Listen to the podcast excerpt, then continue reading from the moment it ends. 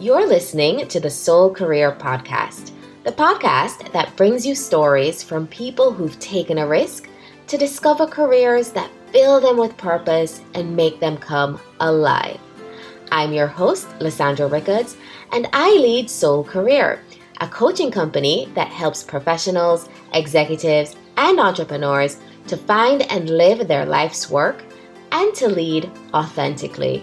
So, if you love this episode, let us know. Send us a message on Instagram at Soul Career. Now for the episode. Thanks for joining us at Soul Career. I'm Lysandra Rickards, and today I have the immense pleasure of speaking with Brandon Andrews. Brandon has the coolest job in the world. He recruits diverse entrepreneurs for ABC's hit show Shark Tank. Now, for those of you who don't know, Shark Tank is where entrepreneurs pitch to a panel of amazing potential investors like Mark Cuban, Daymond John, Mr. Wonderful Kevin O'Leary, and many more. So, Brandon, tell us everything about your job. Yeah, thanks so much for having me. Excited to share uh, a little bit of uh, the background on, on, my career and, of course, um, what I do with Shark Tank. So, uh, Shark Tank, um, as you mentioned, is a reality TV show based in the US, uh, and entrepreneurs come and pitch the sharks and we're actually currently casting for season 12 of the show. So the so the show's been around for a long time now, and I've been around um, for about half of that time. So I've been around since about season seven of the show, and um, I travel around the U.S. and uh, host casting calls for entrepreneurs, and I'm focused on finding more uh, diverse ideas. So making sure that the, the diversity in terms of types of businesses um, is represented on the show. So making sure every kind of business, every sector is represented, but also focused on finding more diverse voices. So ensuring that the diversity reflected in the audience watching at home is reflected in the entrepreneurs who are actually pitching on the show. Um, I meet several thousand entrepreneurs every year all around the country. Um, the first goal at the casting calls, of course, is to get more diverse entrepreneurs into the pipeline for the show and of course to get people on the show and to help and to, to have them compete successfully and hopefully get deals. Um, the second goal and it's a really close second is to use the platform of Shark Tank to support entrepreneurship around the country. And so, to that end, at every one of the events I do, I, I teach a pitch prep class in the morning to hopefully help the entrepreneurs get some of the uh, nervousness out, uh, but also help them figure out how to put together a good pitch, whether it's for Shark Tank or pitching outside of Shark Tank in the real world. Um, two, I like to host the events at places that are actually owned or operated by women or by people of color. So finding a way to support those local entrepreneurs. And so we've had our events at um, coffee shops that were uh, owned by um, diverse entrepreneurs. We've had our events at co working spaces that were owned by diverse entrepreneurs. We've had our events at historically black colleges and universities um, that are, of course, run um, by people of color. Um, we've had our events at um, uh, event spaces and venues that were that were owned by people of color. we've had them at conferences like the Black Enterprise Entrepreneurs Summit and like the National Urban League, like the NAACP convention.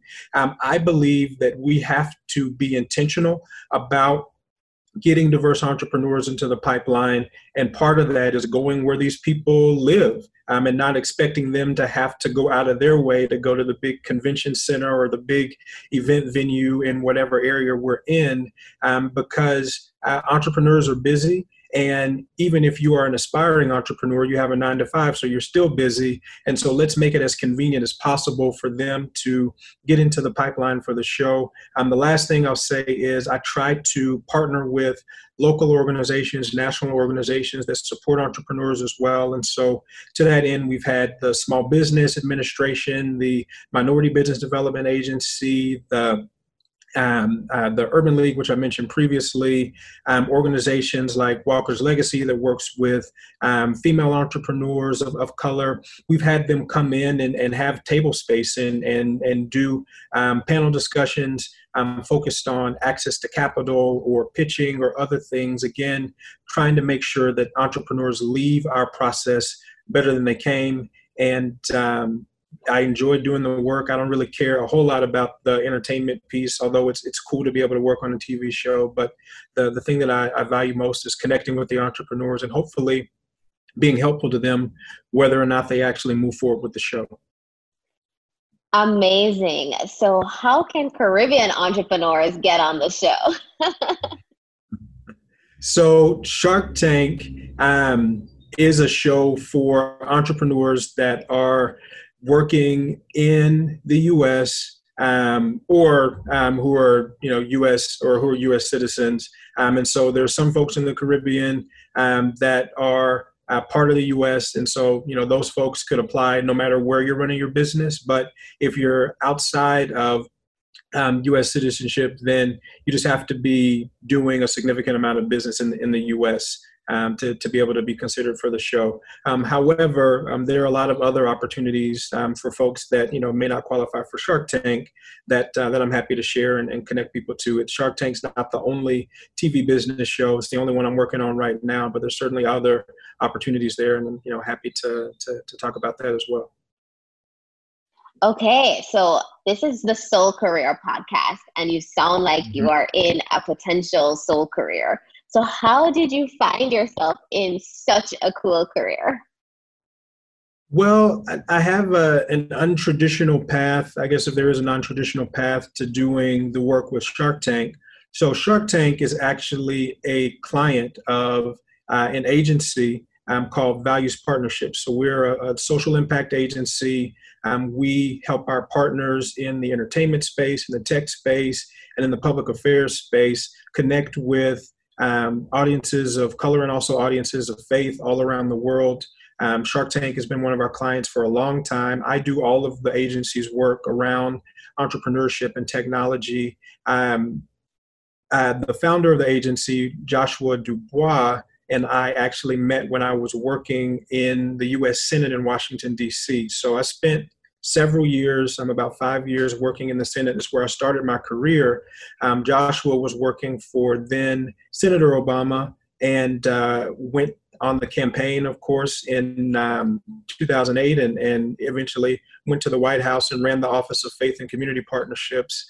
Um, I stayed on the Hill uh, for, uh, during the first term, and um, after the first term, we reconnected and um, he had done some work previously while he was at the White House with Mark Burnett, who's the producer of Shark Tank. Um, Mark asked him to do some work after he had left the White House. And um, Joshua asked me to come on and, and, be helpful with some of the communications and other work um, that the agency was doing. And um, I had become an entrepreneur myself and had um, my own shop doing comms and, and strategic consulting and um, we pitched uh, Mark at one of his uh, other events and said, you know, hey, Shark Tank, um, looks like it could use some more uh, diversity. Can we be helpful with the show? He said yes, and the rest is history. It started out as just putting together spreadsheets of entrepreneurs, so lists of entrepreneurs from around the country, and of course, it's now grown into a nationwide casting tour where I'll host eight to 10 casting calls all around the country um, every year, you know, focused on finding more diverse entrepreneurs. It, it's something that I enjoy doing. And uh, I think the, the biggest pieces that I take from that journey, looking back on it, it are, you know, one, um, the value of relationships. So Joshua and I met uh, because I was running a staff organization for Black men in the Senate or, or, or in or in the, in the U.S. Capitol more generally, um, called African American Men on the Hill. Joshua would come to the meetings, and I made it a point to meet everybody that came to the meetings.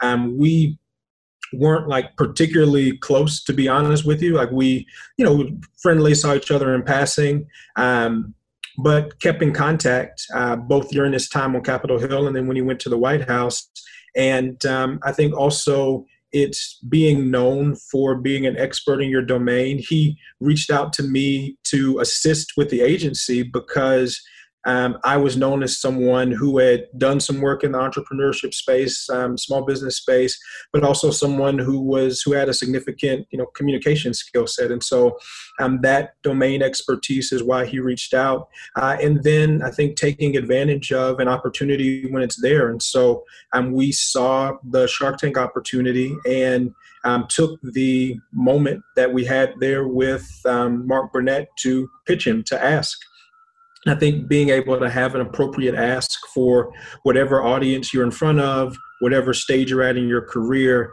having an appro- being able to make an appropriate ask is, is really important. So um, that's how I got to uh, doing casting for Shark Tank, and uh, I think those are some some things that I take from that experience.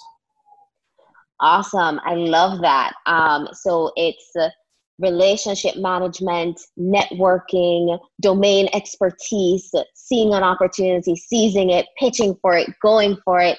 And that's how you found your way into an amazing career, potentially a soul career for you. All right. Okay. So I want to get back to your story now, Brandon. Mm-hmm. And I want to go back to the beginning. So, where were you born?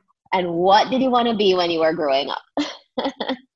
Yeah, so I was born in Atlanta, Georgia, but I never say I'm from there. I grew up in a small town in South Alabama um, called Brewton. My grandmother, um, Rutilia was her name, uh, raised me there. And you know, when I was growing up, I honestly didn't know anything at all about entrepreneurship know, I had heard of being a business person, but I didn't know what business people did, and I didn't know how to own my own business at all. The only really experience I had with entrepreneurship, with business, were one, um, my grandmother didn't like being around people that were entrepreneurs because she used to say they're always trying to sell something, which of course, as an entrepreneur, that's your job.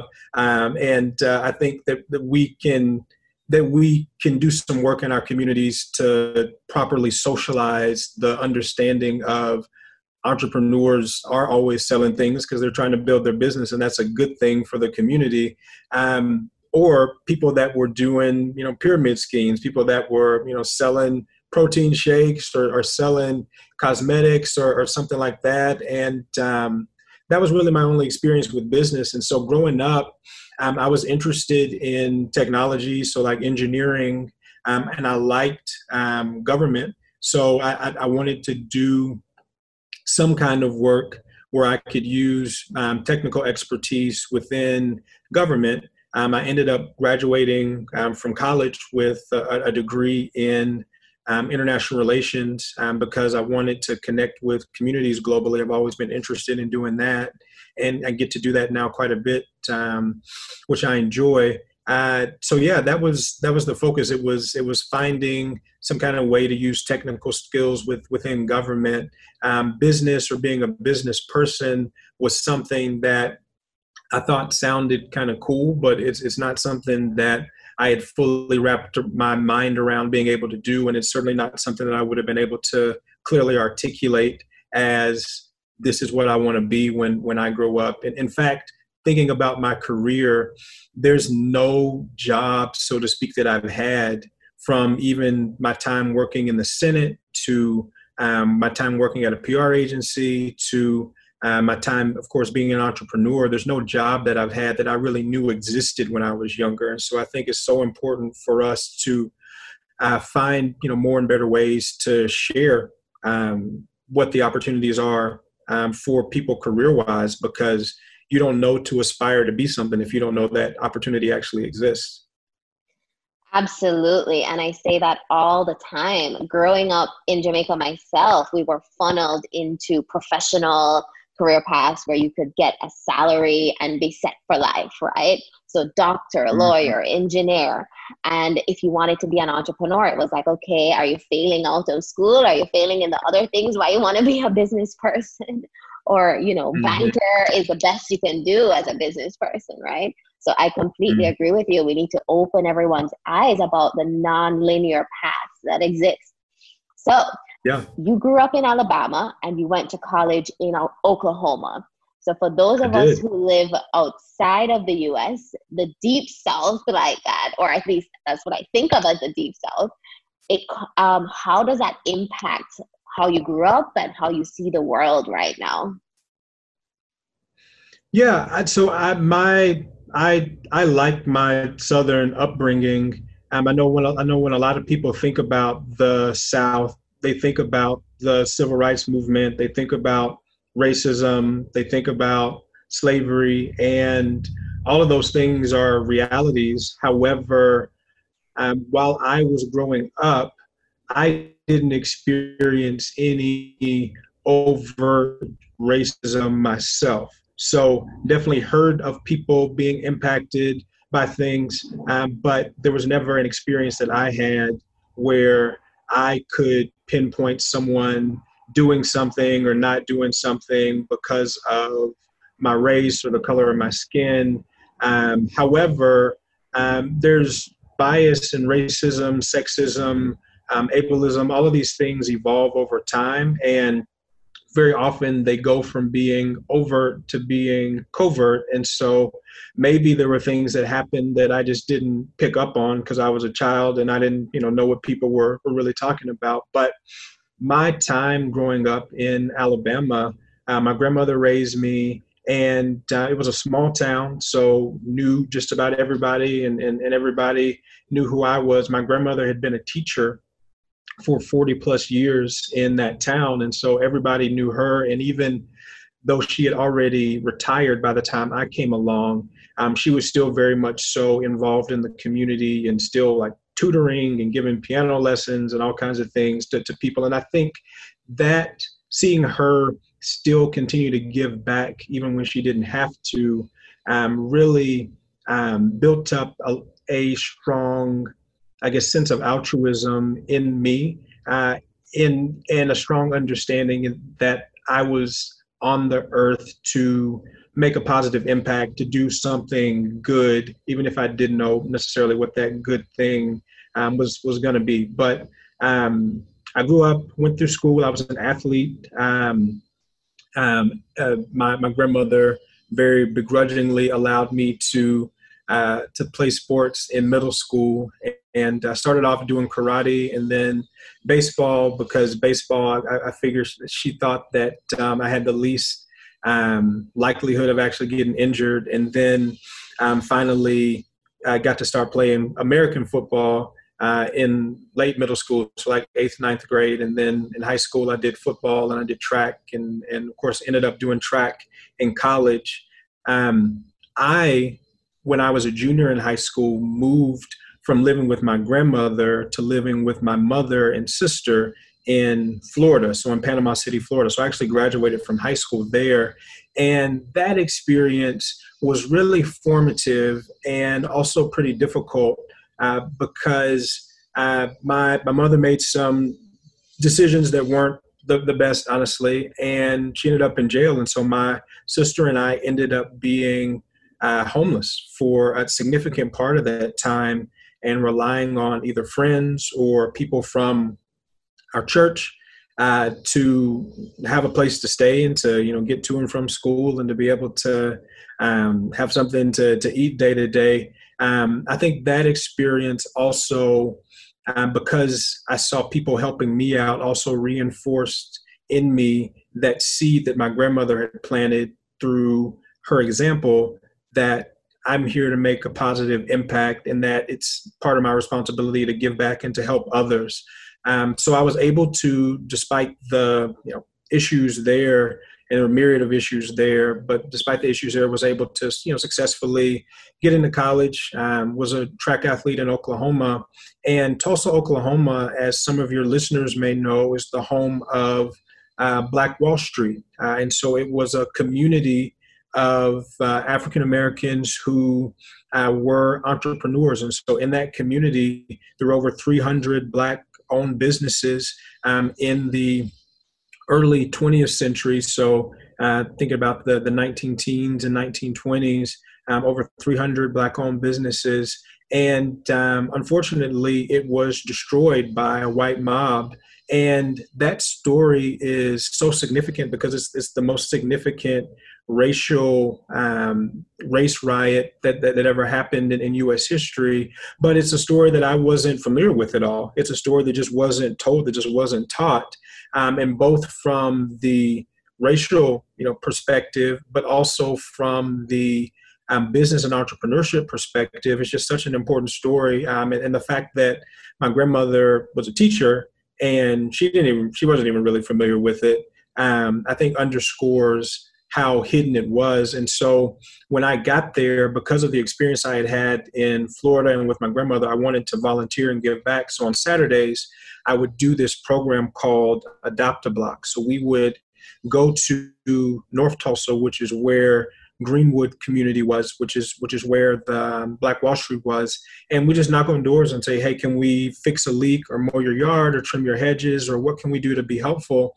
And through doing that, I saw there's so much we can do with our two hands to be helpful to other people. Uh, however, after doing it for um, a year or so and kind of building relationships with people in the community, I saw that there's only so much we can do with our two hands. At some point, you have to join together and advocate for the change you want to see in the community that you live in. And so started advocating for that community with the local government there in Tulsa, which led to me getting a internship with a member of Congress um, that I worked for the last two years of undergrad. That internship led to a paid internship in DC after I graduated, and the rest is history. About a month into that paid internship, I got hired on full time on Capitol Hill, and then, as I mentioned previously, spent about five years there. So that's the that's the story. Well on, Brandon, because how am I supposed to even pick one thing to deep dive into? And first of all, we did a pre-interview where we talked about your story and I had no idea about the part in Miami where you were homeless, you and your sister. And that what you've overcome and what you've done is just incredible. Um, if you could pick on like two or three things when you were in that situation of being homeless and ended up in college and ended up in Congress, what two or three character traits would you say led you to still making good decisions even in that situation?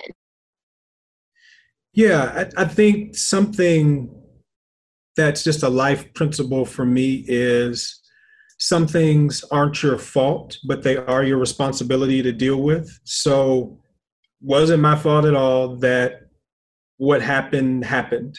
So it wasn't my fault. I had I was a child. I had no control over it. However, it was absolutely my responsibility to deal with it, um, both for my sake, but then also because my sister is younger than me, for for her sake as well. Uh, so I think that understanding, although I, I may not have been able to articulate it as succinctly as I can now, but just knowing that just because something bad happens something unfair happens doesn't alleviate me of my responsibility to take care of myself and to continue moving forward.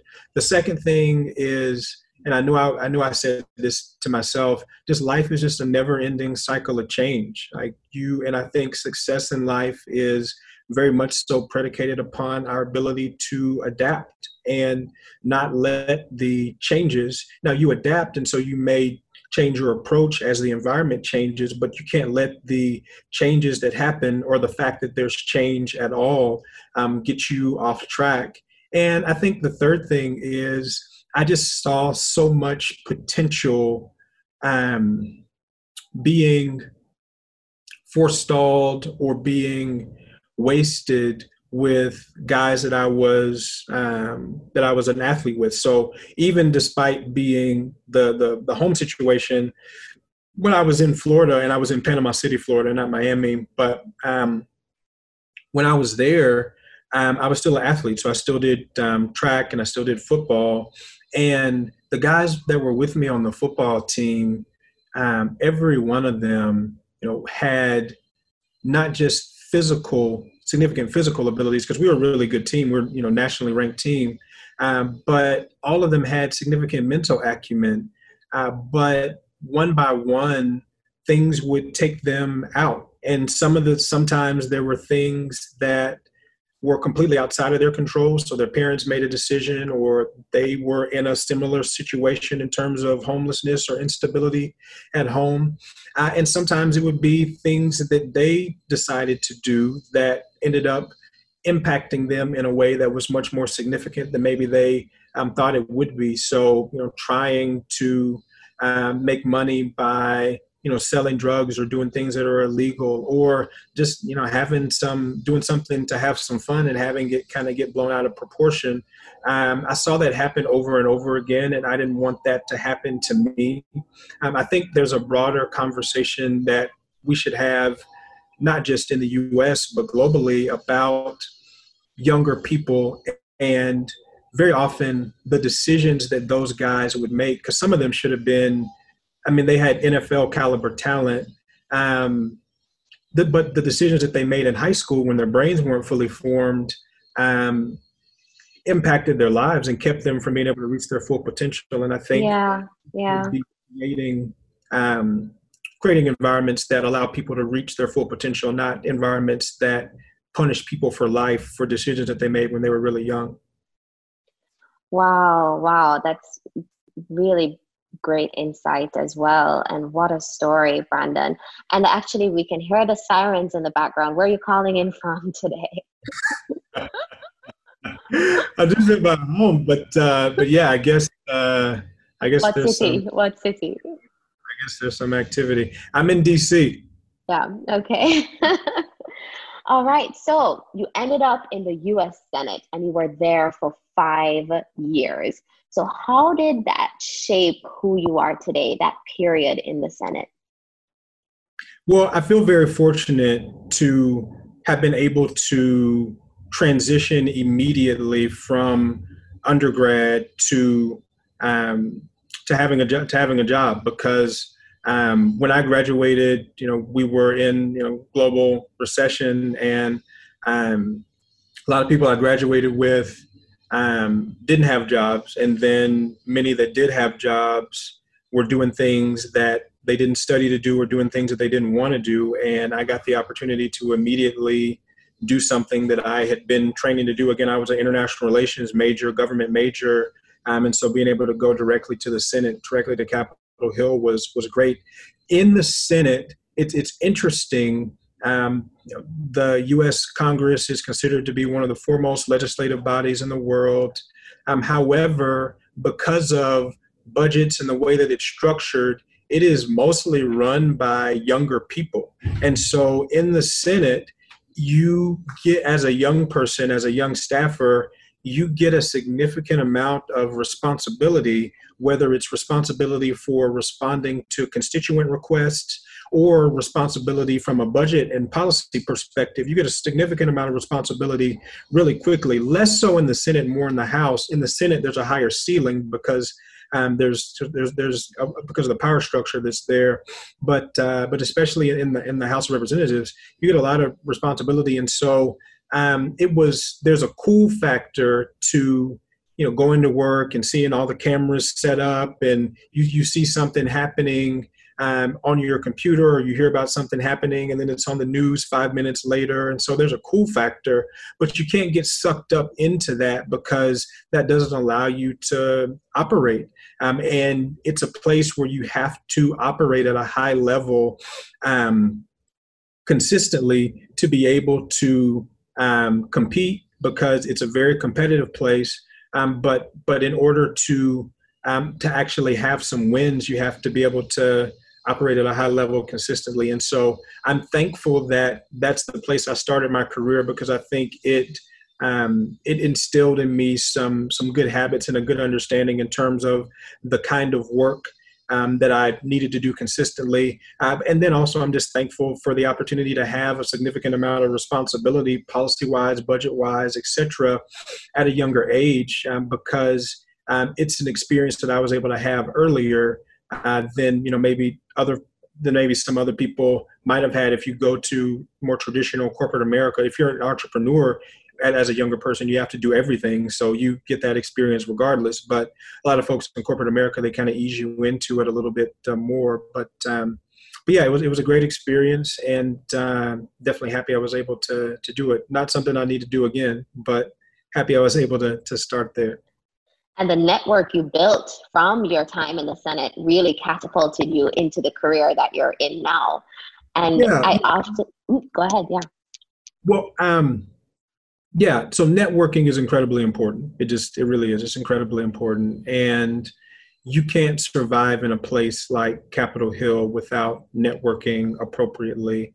Uh, it just doesn't without relationship building and building actual genuine relationships in addition to building relationships that are maybe primarily focused on a work product. Um, but yeah, relationship building is, is incredibly important in whatever field you're in, but especially in a legislative body like the Senate, um, in a place where um, it, it's just relationships are incredibly important. That's true. Yeah. Well, exactly. And I was going to say that the first job you get out of college, I often recommend to people who ask me who want to go straight and become a young entrepreneur and be like Zuckerberg and build the next Facebook. I often think, well, actually, you want to professionalize yourself a little bit first when you're right out of college. You want to learn a work ethic. You want to learn how to deliver at a high caliber, a high quality work product. So would you agree with me or do you have a different recommendation for kids straight out of college? Well, I think it's really predicated upon what kind of traction you're getting for the business. If the traction requires you to or allows you to do it full time, then yeah, do it. Uh, but if it doesn't, then no. I, I, I, think, generally speaking, whatever you can do as a younger person to get more professional experience, um, to to put yourself in a is, is going to put yourself in a position to succeed, whether that's through a more traditional uh, business lens or whether that's through um, through entrepreneurship. So yeah, I definitely don't think it's it's bad advice to to say to somebody, yeah, try to get some good professional skills as much as much as you can before um, going fully into business. But you know, if you're in a position where the traction that you're getting on for for the business requires you to do it full time, then you should just be cognizant of the fact that maybe I, have, I have an underdeveloped skill set from a professional standpoint. I have what it takes to run this business, but what else? But do I have what it takes to scale it and grow it um, in a way that is going to be sustainable over time? Because some of those things, um, as a startup founder, you, are not going to be able to just learn on the job. You, you, have to either get some different experience and bring that in, or um, you know, have somebody teach you. That's great advice. Great advice. So, Brandon, have you found your soul career? Yeah, I, I definitely love what I do, um, and not just Shark Tank. Shark Tank's a part of it, but I love connecting with entrepreneurs. You know, I, as aforementioned, uh, have a focus in life on creating a positive impact, doing good. And I have attempted to do that through government. Of course, started my career there. I've attempted to do that in the nonprofit space. So I did mention earlier, but I, I was executive director of a nonprofit organization for a short time, interim executive director for a short time after Capitol Hill. And actually now I'm the chairman of the DC Commission for National and Community Service. So we oversee Serve DC, which is the mayor's office of volunteering and partnerships in Washington, D.C. Um, and so I've, I've attempted to do it through the nonprofit space, and I found that um, using the uh, principles of entrepreneurship and using business to having a positive to, to create a positive impact in the world is um, it's such a great way to do it. And so um, Shark Tank's a, a, piece of that, but the other pieces are the investing that I do in, in businesses and the advising that I do with entrepreneurs. Um, I have my own, you know, uh, business, um, a mobile mobile app company, as well as I'm still doing, you know, consulting on my own. And I think um, being able to, uh, again, create an environment that allows people to reach their full potential um, as entrepreneurs is something I'm passionate about. And so definitely, I think I found it and uh, appreciate you articulating it uh, in that way as soul career because I think it's a, it's a great it's a great way to put it. So it seems like people mm-hmm. have this mission to have a big impact in the world, kind of follow that trajectory from government to nonprofit to entrepreneurship, or at least the two of us did. well, I think you need to have experience in all three to be able to have a fully formed approach to whatever it is you're doing. Because even if you're in the business world you're always going to interact with government. I mean i still talk to folks that are in government on a, on a weekly basis and i'm always talking to people that are in the nonprofit space as well um, when you know because very often for our agency we're running impact campaigns for for corporate clients. And so um, you need to understand how all three work um, effectively uh, in order to, I think, reach the full potential that you have um, personally to, to make an impact. Uh, and so, if you can spend some time in all three, or even if you are in entrepreneurship and in your uh, any free time you have, you can you know join a nonprofit board, or you can um, interact with government. There are you know local boards and commissions um, in um, the Caribbean, just like in the U.S., um, where your mayor or city council person um, may appoint you to um, help the city make decisions um, on a, a, particular sector um, of the economy or on a for, for a particular population. Take advantage of those opportunities because they're great learning opportunities for you um, and help and will help you be more well-rounded, but also um, they also give you an opportunity to make a significant impact. Um, you know, so I've, you know, I was a public servant, so to speak, working in the Senate. Uh, however, the Senate is so far removed from the people very often, you don't see the direct impact. However, um, my time serving on local boards and commissions, um, the Commission for National and Community Service, um, where we're able to give direct grants to nonprofit organizations um, in, in, Washington, D.C., and also um, my time, I'm also on the Commission for Fashion Arts and Events. Um, you know, my time spent on those, I'm able to see a direct impact, and, and it's and it's gratifying um, to be able to to see, you know, we make a decision and and and someone getting you know impacted in a positive way. So, Brandon, any final gems or words of wisdom to share with our audience before we go? Yeah, I think the biggest thing for startup founders is just don't let the perfect get in the way of the good.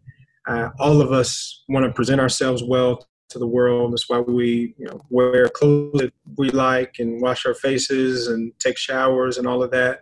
We want to make sure that we um, are presentable. And in a similar way, we want to make sure that our businesses, that our projects that we're presenting are presentable. However, the most important thing for early stage businesses, in my opinion, is building something that works in some way and getting it out there and getting feedback on it. Get the feedback, make the necessary changes, and then push it out again and go through that cycle as many times as possible. That's how you refine your business. That's how you refine your customer profile. Uh, and ultimately, um, that's how you make the business defensible. It's through being able to go through that cycle quickly um, as an entrepreneur um, versus being able to you know pr- protect it in, in, in, a lot of other ways. And so um, do that and then always have an ask for whatever audience you're in front of. So one of the biggest issues we have in our casting calls is entrepreneurs actually not asking for money or not asking for it confidently. I think there's a broader conversation to be had about um, people seeing themselves as investors and people being familiar with finance. And yeah, there's probably some nerves involved with that too, with people at our casting calls. But I think um, people uh, are sometimes just uncomfortable with making the ask that they need to make. And when you're making an ask, you're trading value for value, whether it's with an investor or with customers. So make sure you have an ask for whatever audience you're in front of, and that'll ensure that um, you can at least have a chance to make some progress no matter what audience you're in front of. Um, so those two things I'll, I'll leave folks with. And I guess the last thing, feel free to reach out to me if I can be helpful with anything. Awesome. So how can we reach you, Brandon? Uh, yeah, so it's it's super simple. You can just text me to talk business anytime, 202-831-3031.